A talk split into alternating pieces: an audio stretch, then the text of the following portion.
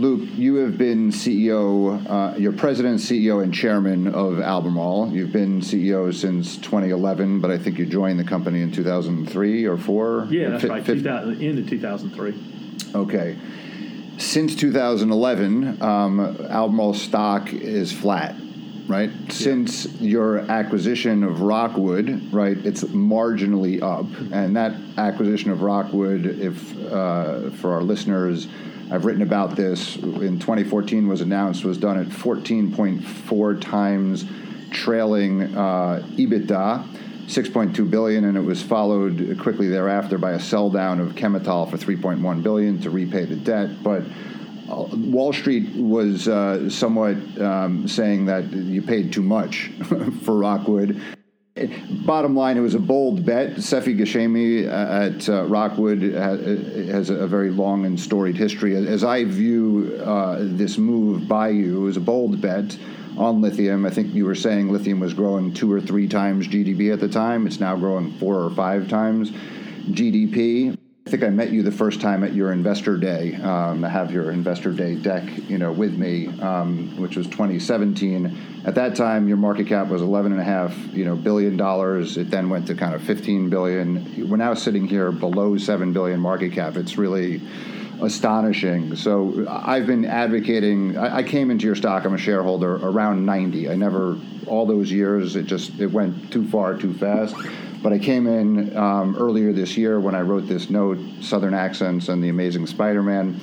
Uh, you know, Loop Capital, who we're going to be having on the podcast uh, as a compliment I spoke to the other day. I think he's a very good analyst.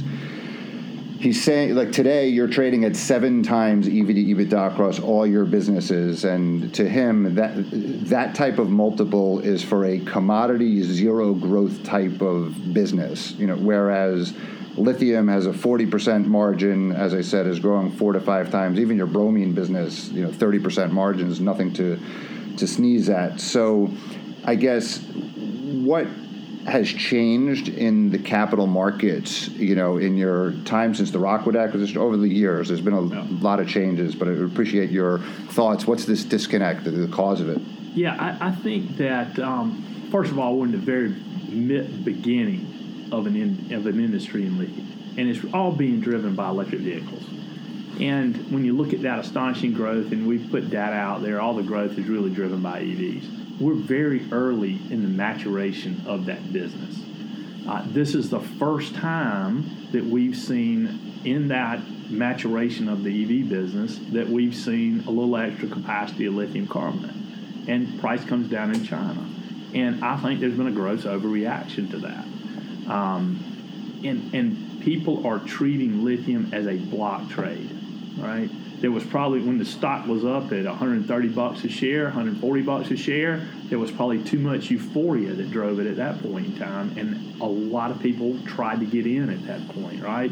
They wanted to build more assets. It was easier for them to get money. So in China, they were building some uh, carbonate plants that they were going to source from Western Australia with rock those are online now, and we've got some. We've got some for a small time.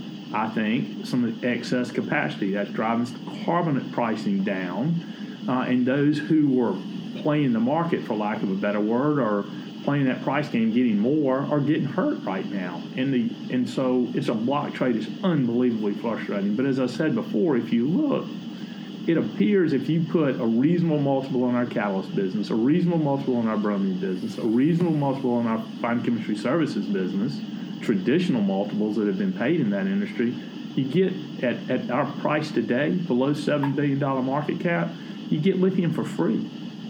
And, and you're talking about a, a company that's grown oh, double digits, double digits, and double digits. So I think that we've got to keep delivering profitability but people, what people don't see is in the, the market grew roughly 50 to 60,000 met tons in this year in, in 19 is what it'll do. Next year it ought to grow 60 to 70,000 metric tons. Well, who's bringing capacity on next year? Albemarle's not. SQM's not. They've delayed it. Tianqi's delayed it. So really, you got a two-year spot where you're going to have growth of somewhere around 120 to 130,000 metric tons on the demand side and on a on a market that's not adding that kind of capacity. So it's going to tighten right back up. And I think that people need to look at it for the long term. I also think what's hurting us is what's over hurting the overall market is there's tension in that market. Shareholders are nervous. Investors are nervous about what's happening with trade with China. How's that going to impact EVs? How's that going to impact rare earths for our catalyst business? What's going to happen here? There's uncertainty. And in times of uncertainty, people get more cautious and they get more nervous. And I think then you have a little bit of news about somebody changing the number or somebody reducing the volume, and all of a sudden it, there's a ripple effect. And I, I think that's where we're in right now. So people fo- focusing too much on the short term, not enough on the long term. And I don't think they're really looking at, from the Albemarle perspective, the quality of the resources that we've been able to um, acquire, uh, the geographic diversity of those resources, and our capability to be able to, over time, build conversion capacity to thoughtfully and methodically bring that to the market to meet our customers' demands.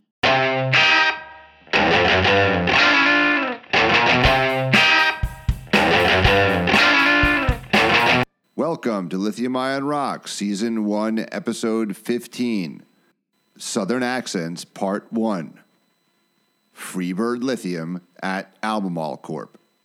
That long intro of Luke and me, uh, introduced by the Allman Brothers, Southern Rock Ramblin' Man. And then Lynyrd Skynyrd, another Southern Rock Freebird, is just the beginning of a nice journey uh, we hope, Rodney and I and Luke hope to bring to all you listeners. Albemarle is the largest lithium company in the world. It is an S&P 500 company.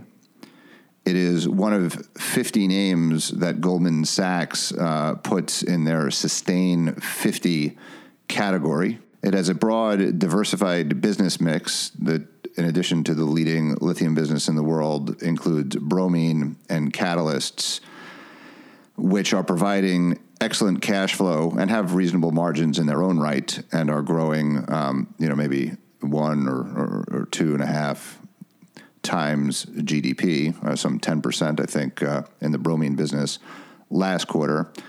Not as great as the four to five times GDP growth that uh, lithium is growing, but uh, to have a very stable mix of business enables Albemarle to have an investment grade credit rating, which means that they could raise funding at uh, some 5%, and they're going to be doing a bond deal later this year. We've broken this into a two parter uh, covering the gamut of uh, how we see Albemarle, um, both from an operational perspective and you know political, geopolitical perspective as well. Uh, so we talk about Chile, we talk about China, we talk about Australia, we talk about North Carolina, we talk about Silver Peak, we talk a little bit about uh, Albemarle's competitors, some of the juniors in the space. So, with that, um, I am not from the South, but uh, I am nevertheless a rambling man. So, hope you enjoy some of the music throughout here. And uh, we're going to give a nod to David Ryan, the VP of Investor Relations at Albemarle, who helped uh, navigate uh, getting this podcast uh, in place. You'll notice in the cover art uh, that Luke was very happy to hold up KISS. That's part of his name, and it is also Keep It Simple Stupid. So, Kiss ALB. And a final shout out to Haley Quinn, who works with David and handles media communications, who turned me on to this great Charlotte, North Carolina band, the Avett Brothers, which we're going to play in part to broaden Lithium Ion Rocks' listenership among the millennial Jane and George battery pack investors.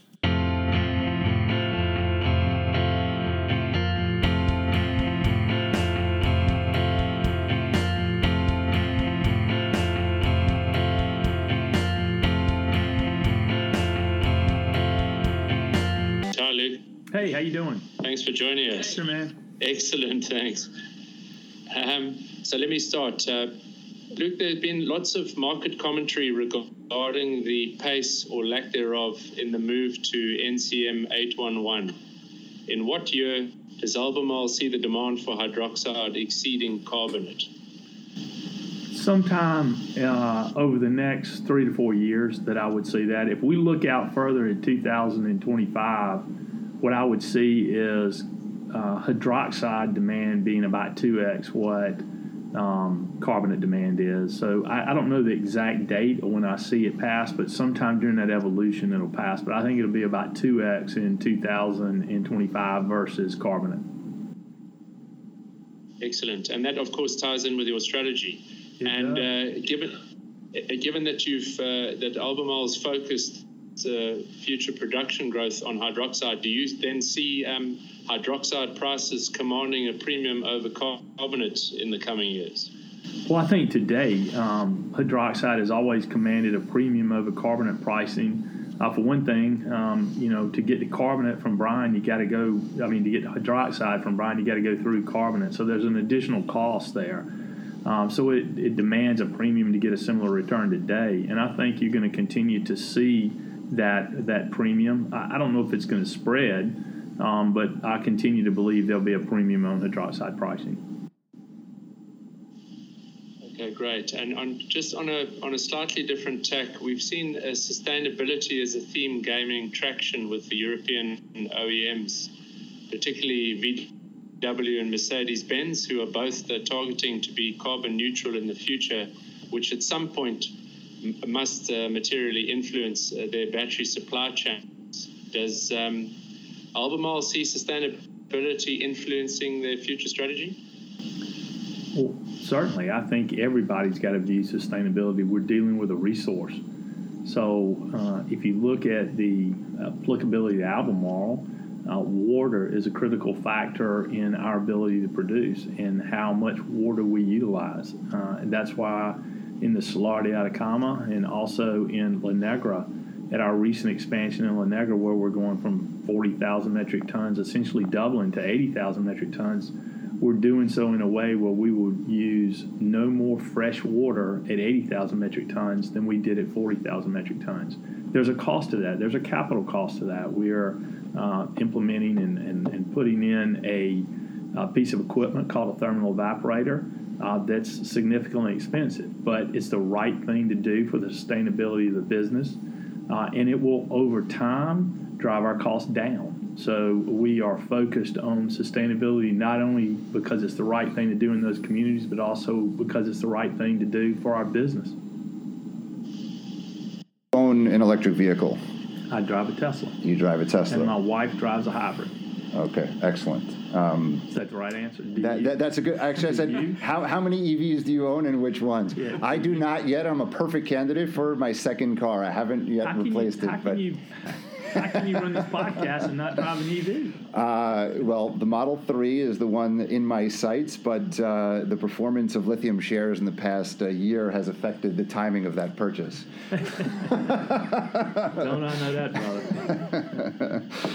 I want to speak a little about Chile because Chile was uh, a major focus of a lot of news flow last year um, from SQM side, from Tianqi SQM side, but also from Albemarle side. So, I, by coincidence, I was at a hotel. I arrived early, and uh, you had a big lithium event uh, at the Renaissance, and I, and I ran into uh, Ellen uh, Lenny-Pessagno. Yeah. So I introduced myself and spoke to her, and I'm going to be at this uh, Fast Markets conference in, in a week or so. Um, one speaking on a panel, but I'm also moderating and introducing, and I, I think I'm going to be introducing the segment where where, where she speaks. But uh,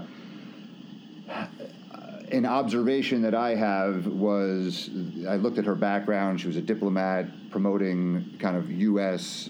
Chile free trade for the better part of her career. Uh, and there seem to have been, you know, there are tax issues, there's water issues, there's uh, whatever transfer pricing questions. This core, there's a lot of noise. Can you just like update us? I haven't heard a lot about it in the past kind of six or nine months, and uh, it seems to be resolved. But if you could sh- share your thoughts on Chile. Yeah, well, from the short answer is it's resolved. I mean, there was a contractual dispute on an interpretation between Corfo and Albemarle about um, the the agreement and at what price we needed to offer uh, lithium carbonate to uh, potential battery producers who would locate into Chile. Um, we are have run that process. We've reached an agreement. It has no impact on our profitability. Has no impact on our royalties. Um, uh, Corfo is has the the uh, verifiability uh, that they that they requested that they needed. Um, we have the surety that we need. Uh, so we've reached an agreement on what that language means, and and we uh, are moving forward under that process in compliance with those agreements and uh, to my knowledge, um, Corfo is um, uh, pleased with the uh, compliance at, at, this date. We're paying our royalties uh, and, and moving forward. We, we have a, pumping permit, and we are pumping within that permit from a water standpoint.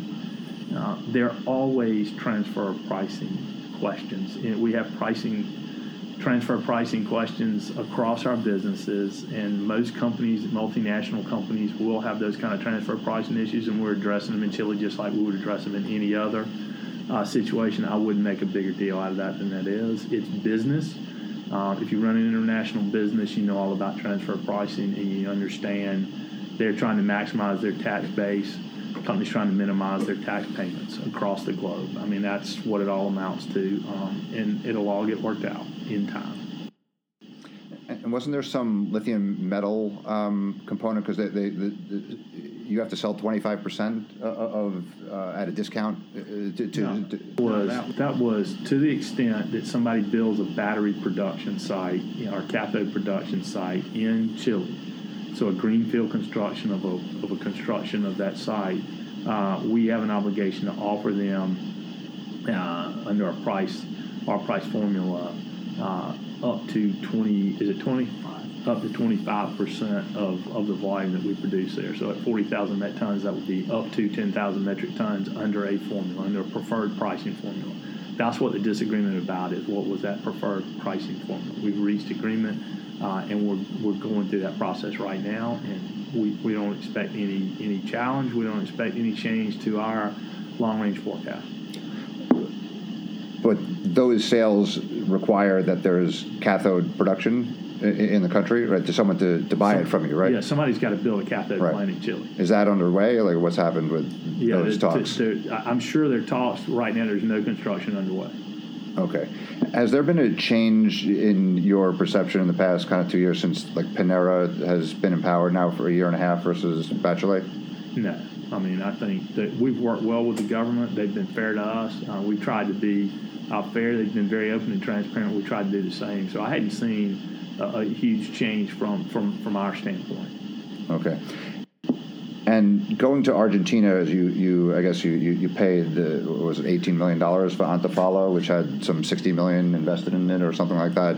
Uh, what are your thoughts on Argentina? Uh, that's a greenfield. You know, you, one Argentina as a country from a sovereign risk perspective, from a brine perspective, and then Antofalla versus you know potentially buying, you know, buy versus build yeah, on, on that, what you need to do, obviously, anytime you make an investment, is you got to look at the risk adjusted return. And, and look, there's a higher risk factor on building a greenfield site in Argentina than there is doing something with MRL in Western Australia or than doing something at Kings Mountain, North Carolina. So we've got that asset. We plan to develop it over time, but it will go in line with the other assets we have. Talison build out, MRL build out that joint venture Kings Mountain. Then we got other additional resources that we'll be able to exploit to the extent that the market demand says we need it. And I expect the market demand eventually too, but that's something that'll be developed in the future. And you would view, uh, let's say, North Carolina, uh, again, the buy versus build, if there was an opportunity, I mean, Livent's very cheap or, or Cobre, any of these versus, like if an opportunity came up like that, as opposed to building Greenfield? Well, it, it, it, I would look at it I would look at it. But uh, it's got to be right from a regulatory process. You got to understand what you're what you're paying for and how much what, what volume you're getting from that. Uh, if you look at Orocobre, the publicly traded piece of it is a manufacturing venture, and you know the, a Toyota subsidiary controls all the all the sales. So I'm not sure that one makes a whole lot of sense unless you can gain control over that distribution. And that was very important for you in Wodgina to have 100% uh, marketing rights. So, from your perspective, that is key control of uh, customer interaction. We want to be the face to the market. Okay. What are your thoughts on non-conventional clay assets or geothermal brines? Uh, Ganfeng just uh, is participating in Sonora. You have Thacker Pass. There's you have a brine, a bromine asset, I guess. Um, Yeah. What are your thoughts on, on, on those? Well, I just think they're not cost effective today. I think that what we got to focus on with our balance sheet and our focus is what are the best assets around the world, uh, and we need to go take those. And we need to have uh, enough volume of the best in the world resources that allow us to maintain uh, relationship with our customers to meet their demand, as well as the best cost structure in the world. So, you know, a lot of talk about the Salton Sea.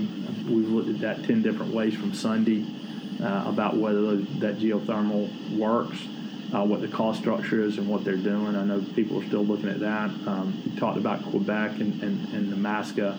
Um, the weather there um, is that resource going to get done? Are they going to get their funding? I, I don't know. Um, but those are good people that are working hard on bringing in uh, an asset to production to, to meet a meet a growing demand. I mean, they know what they're doing. Uh, it's just not. It's it's tougher. I mean, it's when nobody's built any of these assets for years and years and years, and now we're trying to rush to build them. And even guys like SQM and Albemarle, Tianqi, Ganfeng, we're all stumping our toes a little bit on the construction. If we're honest about it, we're not we're not executing on that capital projects as well as efficiently as timely as we should be. And if you look at the announcements around the globe on the new resources, almost every one of them has been delayed. Almost every one of them comes in at a lower concentration than they said they would come in, and every almost every one of them comes in at a higher cost than they said they were going to do. So, um, you know, it's it's one thing to sit around and talk about it like like we're doing today. It's another thing to go out and actually do it and deliver. And I think that's what people are finding out. All I do is talk about it. Yeah, I know.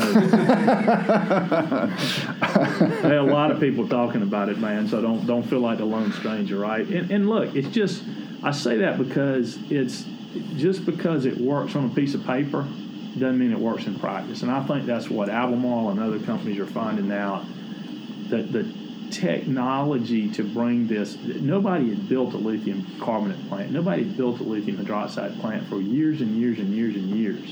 And then all of a sudden we're going to try to do it in record fashion. And that was it was to meet a demand so it was a noble goal.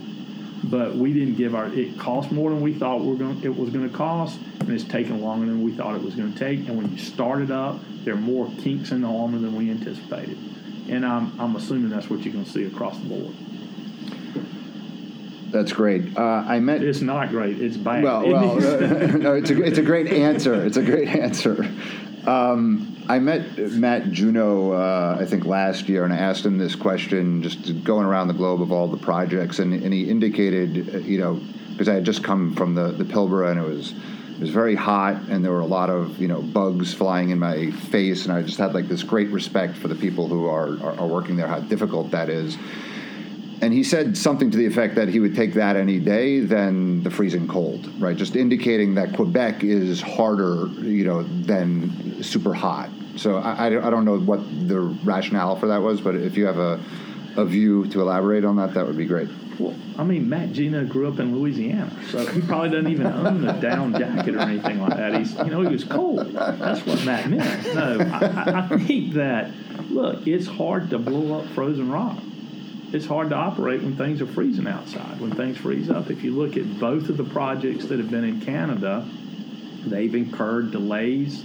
And Nemaska got further than the than the other one. I can't remember what the name of it was, but um, North American Lithium. I don't Oh. think that's it. Uh, guy came and taught me when I was in Baton Rouge one time. I just can't remember can't remember the name. It went bankrupt.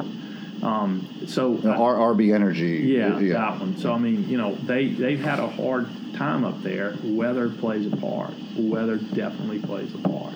And and look, FMC or Livent does a great job because if you think about where they are, they're operating at like fourteen thousand feet or something like that. I mean, those are tough conditions to operate in, and they do a dadgum good job producing uh, quality product, having to bring in their water, having to go over the Andes to ship it. I mean, they have a tough job, and they really, I think, uh, do, do a good job at what they're doing. That's a quality resource, and they find a way to make it work. So I'm not saying it can't happen. I'm saying it's just tougher. Tianqi, uh, you know, really aggressively sought to buy this stake in SQM, which it, I observe in the market that you know more capital needs to be invested in the space to meet this supply, right? You know, and there's a shortage of capital outside of Albemarle and other investments. So here you have four billion dollars, which is an enormous amount of money to borrow off of their revenue to buy a stake in. Um, you know that's not going to result in any additional supply, and they're just going to get a you know a piece of dividend. So, uh, you know, th- there's geopolitics at play, in my opinion. Here, Chile just joined the Belt and Road, you know, last November. I'm just curious how what you think of what's happening in the world. U.S., China, lithium within the EV thematic is a, is a China 2025 thing. This this seems to me a security of supply at very high levels between China and Chile. You know, kind of making an arrangement to make sure that you know that deal happened. What, what do you what do you think? Yeah, I think that that that um, I think China wants to ensure that they have the resources necessary to become a world leader in electrification of vehicles, all vehicles, not just cars, uh, buses, scooters, you name it. They, that's what they want to do. And so if you look today, you know, I talked about it, but there's a 13% non-recoverable VAT for lithium hydroxide and lithium carbonate produced in China, shipped outside of the country. Why is that? Well, it incents you to sell it to battery producers inside China. It incents battery production inside China to service their model. If you look at um, Tianqi, I mean, you talk about $4 billion for SQM, but if you go back and look, when they were a converter and they leveraged up to do to take out Talison, I mean, that was just as much. That was as, just as big a kind of leverage jump that they did. And they, you know, they're our partner, and they're good stewards of the lithium. Uh, we have a great relationship with them, and we also compete vigorously with them. They know what they're doing. So I think that there are steps that are being taken thoughtfully by the Chinese government and the companies to ensure that they can access all the raw materials that are necessary for them to be a leader in electrification of vehicles. And I think you're going to see that continue. And we can kid ourselves all we want to, but Seifi used to always tell me because he bid on Talison first. I mean, you know, he'd bid on yeah, first, and I always ask him why he didn't why he didn't make a, another bid. He said because I was I knew who I was bidding against, and I knew I, I knew I couldn't I knew I couldn't outbid him. So and and look, he was as big a lithium bull. He was as big a lithium bull as I was. So we interviewed um, Tim McKenna, who is the head of government relations there, and he said exactly that. They didn't counterbid because they just knew it was it was impossible. But to your point, it seems to me like uh, China could or Tianqi could ultimately acquire all of SQM, and then if they directed SQM's uh, carbonate right to China at low cost, they'd have a cost advantage. Have uh, you ever done an interview or a podcast with Julio Ponce? Uh, not yet, yeah. but uh, I'm so, going to be there in uh, ten days, so I'm going to try. so they might, but they're going to have to deal with with uh, Mr. Ponce's ownership. And yeah. That SQM is his baby. I mean, he started it from scratch, and he's he and that leadership team uh, that with Patricio de Solminihac, who's now retired, and, and, and the current leadership, they have built that. It is a it is a source of pride within Chile and within those employees, and so. Um, they have a clear vision of what they can become, not only in for the company but for Chile and for the world, and uh, they will not relinquish that um, easily or cheaply.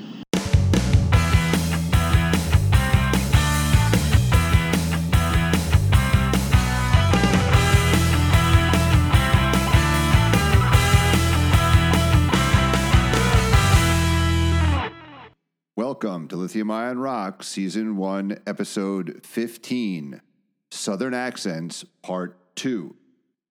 Kissam Luke, Lithium Blue Sky.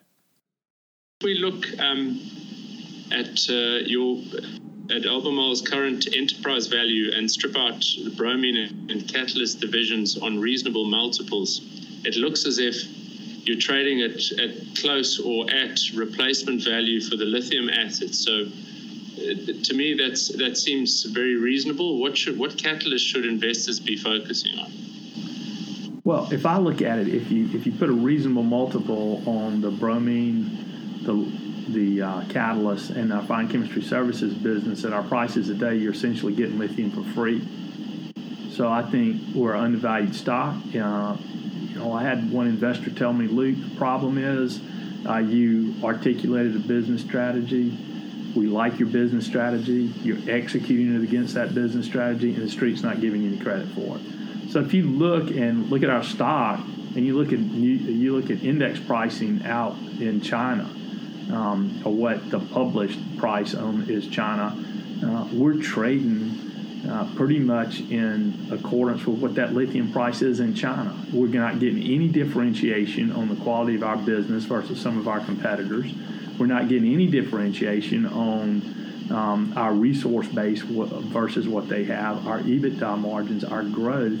So it's a it's a lithium block trade right now, based upon what people believe the index pricing is in China. Um, that's frustrating to our shareholders. That's frustrating to our management. Um, but you know, we can either whine about it or we can keep putting points on the scoreboard, keep delivering on that strategy, um, and ultimately, I believe the shareholder. This is a great place for uh, uh, a great valuation right now. We're seeing a lot more value-based shareholders uh, very interested in the stock, which I think will bode well in the long run. Yeah, we, we agree in, in the sense that you've had consecutive quarterly growth. And as you say, it seems as if uh, they're referring to a volatile China spot price as the sort of reference point. Yeah, I mean, if, if I look at our EBITDA growth, if I look at our PEG ratio, if I look at our revenue growth, if I look at the top line growth, if I look at our margins, uh, it doesn't correlate to the stock price. What's what is the closest correlation I've looked at is what that index pricing is in China, and that's across the that's really across the lithium uh, uh, space for all publicly traded lithium companies. And look, not all of us are created equal. I see you as vulnerable for a uh, opportunistic takeover at this valuation for all the reasons that you said. Are you uh, to the extent that you could disclose, are there like big mining, big oil, big chemical? You're seeing Wesfarmers kind of come in. It seems this is the most interesting, fastest growing segment of the the chemicals business. Um, what are your thoughts on the possibility of a takeover and wh- where might that come from? Well, we run a publicly traded company uh, and my emails on online. So if anybody wants to call me, they know how to get there. And our board will, under we're Virginia corporation, so under Virginia law, we'll assess anything that comes in uh, appropriately. And if we think it creates more value for our shareholders than, than we can create on our own path, we'll certainly we'll certainly engage. If not, we'll continue on our path. So I, we can't worry about that. I, my job is ultimately you got to assume somebody's going to come at some point in time in the future. It happens to all of us. So if that's going to happen, our job is to make sure they pay the absolute highest premium so our shareholders can make the most money out of the whole thing, and that's that's what our goal is. Have you? Uh, I mean, stock's undervalued. It's not crazy for executives and insiders to be buying the stock. Is I haven't checked the insider buying and selling recently, but is that something that uh, has happened or might happen or contemplating? Yeah, I, I, I think so. I think you, what you also got to look at is how much of these, how much shares these people own already of the of the inside management, and um, and how much of their net worth is tied up in Albemarle stock today. Uh, so I, I, think that's one piece of it, but it's only it's only one piece. What's their overall holdings in Albemarle today? What's the value of that holdings, and what is that compared to their uh, overall net worth? I feel good about where we are. We share with our board the holding requirements of our named executive officers on a, a twice a year. Uh, and we share with them what the update is on that of where people are. And everybody who's on that leadership team is in compliance with their ownership guidelines today. Okay, I'm a big believer of uh, again going back to our keep it simple, stupid. Just uh the, the market signaling effect of um, insider buying. I think is is, is generally powerful. You spent 1.15 on uh, on 50% of Wodgina, and it'll take about another 800, 850 in capex, about forty thousand dollars a ton. So, what what long term price ju- is is needed to you know, secure you an IRR of two times your cost of capital. Yeah, what we did was we based it on our existing contra- uh, our existing contracts. So we took the existing contract price that we have through 2025, where we have existing contracts for, for how long out those hydroxide contracts are. We plugged in that volume and those prices that we have today secured, and then we made some base assumptions, but it's not dramatically different than what we have under our contracts today. We're, we're in the ballpark of where we have today. Thanks very much, Luke. And um, if we look at uh, the uh, sort of spider web of factors that Albemarle uses to select a, an acquisition target, can you just pick out the two most important factors that you look at? Um, well, if you're talking about a resource, the number one is the quality of the resource. If you're talking about an existing operation, the number one is the quality of the people. Uh, and then how, what's the cost? Um, uh, how much capital are we going to have to implement? Uh, and what's that return on invested capital? And what's the accretion dilution over a period of within a reasonable period of time? You talked a little bit about your assets, but I think it, it, it is very important. The foresight of buying Rockwood, Greenbushes is the best hard rock asset on the planet, and the Atacama is are the best, you know, brines. That's, that's just a fact, and I, I don't think investors, you know, still fully appreciate um, that. But as the market has grown so much, and you've had to diversify, um, you have pivoted a bit from the expansion out of Atacama and uh, with mineral resources in Wodgina focused on hydroxide and you've said that that is a hydroxide versus carbonate thing. It's not a, Chile versus uh, um, you know Australia thing your strategy you, have you've, you've made a big investment it was a competitive process with mineral resources uh, Ganfeng is is not a company that uh, you mentioned they're they are one company that is bringing some should be bringing some tons online from their carbonate and hydroxide expansions, but their strategy has been fairly different than yours in terms of partnering for offtake, and they've had a very they have a lot of partners. You know, they invest a little bit of capital. Uh, some of that, I believe, is uh, cost of capital constrained. I mean, in China, they, they, just don't have as big balance sheet. I mean, you have your bromine and catalyst business, et cetera. But uh, what do you think of? They've they've announced they want to be number one. You're number one. They're number four, right? Uh, what do you think of? their strategy, um, and you know, might you pursue uh, similar, uh, I guess, partnering strategies with with smaller companies? So, uh, first of all, I think you know they're clearly going to going to grow. They're clearly going to grow, and they've made a decision that what they're going to do is they're going to grow by taking offtake agreements from different mines and being able to build a, put their capital in the conversion assets. Um, at, at, points in time, that will increase their operating costs. So they're making a trade off between an operating cost versus a capital cost early, and, and that's the right model for them. Uh, the right model for us and our balance sheet, as we thought, is to own the resource because I think that gives you an advantage. Um, uh, it gives you more control. Uh, it does give you less flexibility, though. So, um, for, for a fact, it does. Uh, but we believe that's the best approach for us today. Uh, look, I don't care whether or not we're the biggest lithium company in the world. It is irrelevant to me whether we're the biggest lithium company. I want to be the most profitable lithium company in the world. And there's the difference. We're not going to chase volume. We will not do it. We're going to meet the market demands, but we are not going to chase volume. It doesn't do us any good, none, none at all. Um, it hurts our shareholders for us to do that. So we're going to take a focused approach. Uh, we're going to take a methodical approach that is going to hopefully drive value for the short term, but hope you know for, for the short, medium, and long term. There are always trade-offs that you have to make, uh, but I'm I'm not concerned whether they're the largest lithium company in the world as long as our profitability is where it ought to be versus our peers do you see opportunities in some of the depressed, advanced stage, you know, kind of pre-development companies uh, to, as they have, uh, partner with them in some way or acquire them? Yeah, I think that the place that I'm particularly interested in is um, conversion assets uh, that would take the spodumene rock and convert them to either lithium carbonate or lithium hydroxide. Uh, that becomes a, a buy versus build scenario. Uh, we did that previously in China with our assets in Xinyu and Chengdu that we recently uh, brought online an expansion, obviously, at Xinyu. But that, that's what we did. We bought tollers because it was quicker, more cost effective, and more efficient for us to buy rather than build a greenfield site from scratch. We look at the same thing now, both in connection with Wodgina as well as uh, compared to the, what we might do additionally at Kemerton. But the only conversion assets today are in China, so the only the only opportunity would be to buy another one in China. That's correct. And what do you think about like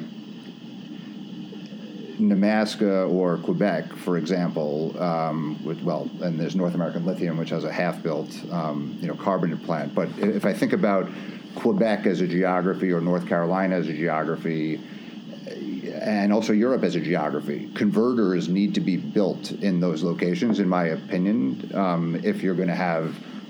Uh, you know this sustainable su- supply chain that Volkswagen's talking about with you know, supply close to cathode and battery, you know, manufacturing.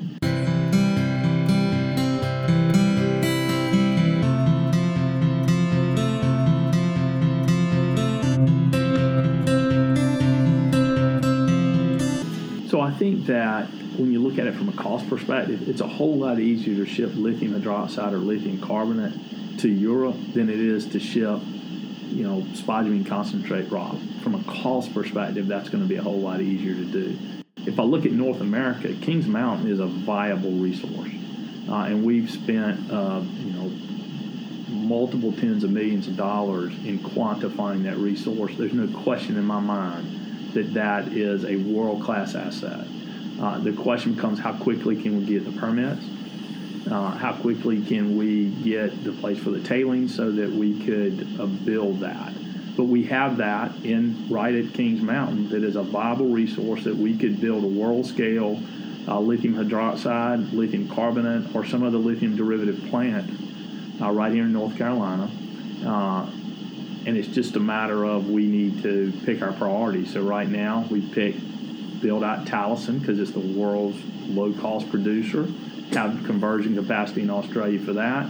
Do this transaction with MRL, and then you'll see us coming with Kings Mountain if the demand requires such. So we're going to be here in North America. We're also looking at expanding uh, in Silver Peak. Can we produce more out of Silver Peak in Nevada? Um, which would be which would be great. So I think we can have world scale plants here, but it's going to take somebody like Albemarle who has the balance sheet, the technology, and the financial wherewithal to go through that period of time and, and go through that system.